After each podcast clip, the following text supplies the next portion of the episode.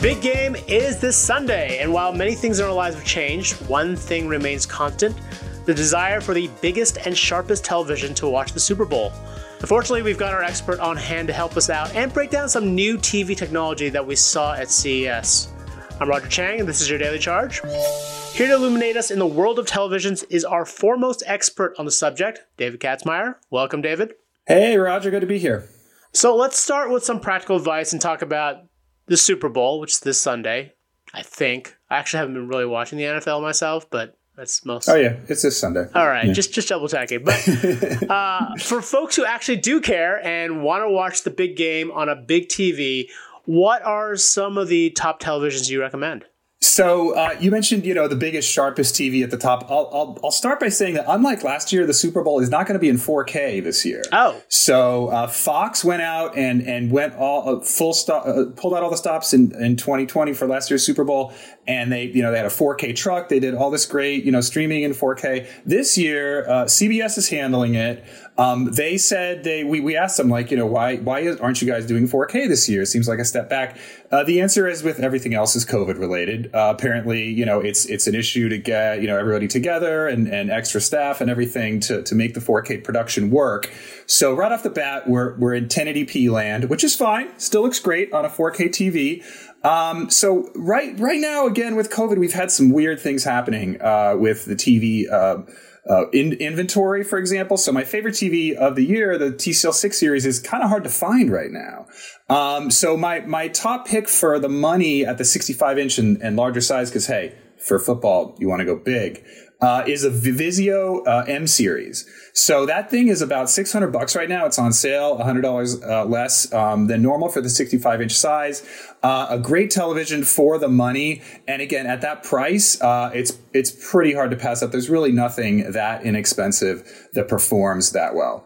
I know I've got a Vizio. Uh, I believe it's an M series. On your recommendation, I'm I'm more than happy with it. So uh, you are in good hands with Katz and his advice. Uh, now, if you had a limitless budget, and let's just say hypothetically, CBS was broadcasting this in 4K or heck, even 8K, why not take that hypothetical even further? Sure. What would sort of be what would be the the the top tier high end television to buy right now? So that's continues to be OLED, uh, Roger. The, the the OLED TVs from LG are my favorite. The C10 uh, looks like a CX when you see it printed out uh, online.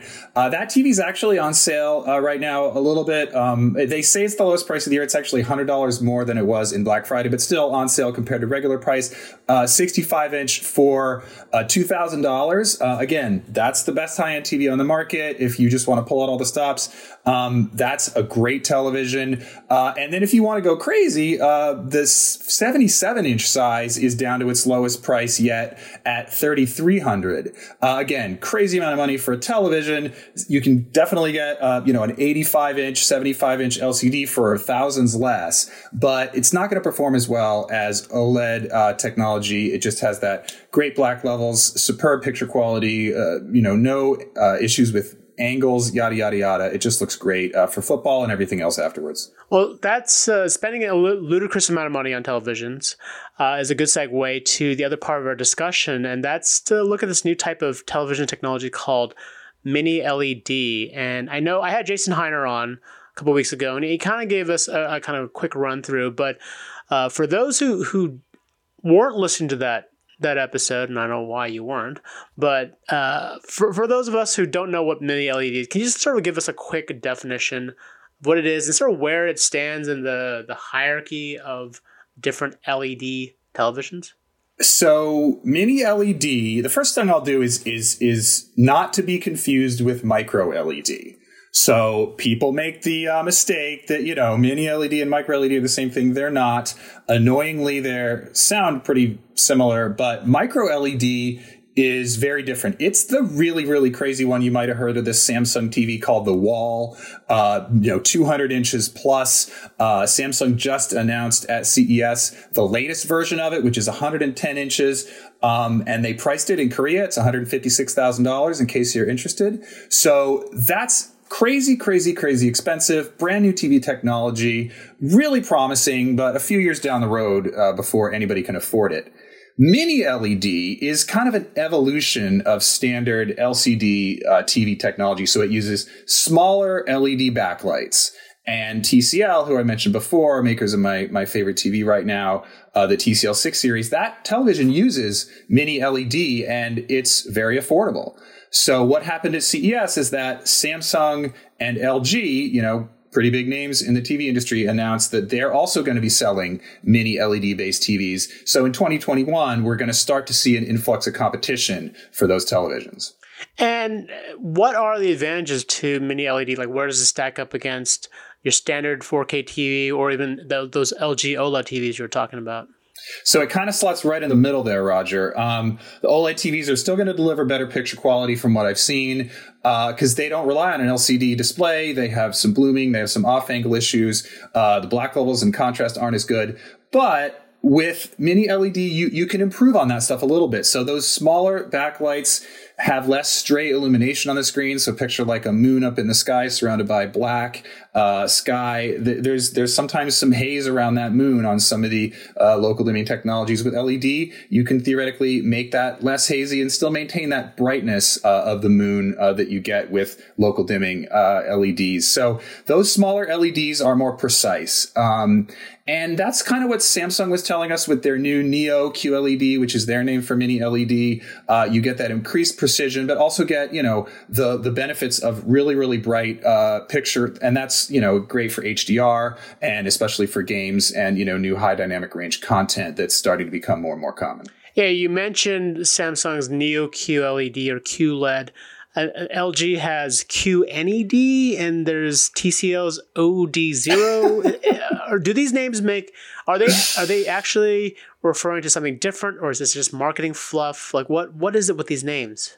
So, uh, mini LED is the overarching technology, and I like to keep it as simple as that, even though that in itself is kind of complex, as we've gone over. But um, yeah, those are just their names. So, you know, Neo QLED is Samsung's name, uh, uses quantum dots, blah, blah, blah. But, you know, at the end of the day, it's very similar to what LG is doing with QNED, um, which is you know, just kind of suspiciously similar to the very successful QLED marketing. So I guess LED is just uh, LG is just going, you know what, screw it, we're gonna we're gonna play one letter off and, and see what happens. Um, but you know, we haven't reviewed these TVs yet, so we don't know how they compare, how good they are.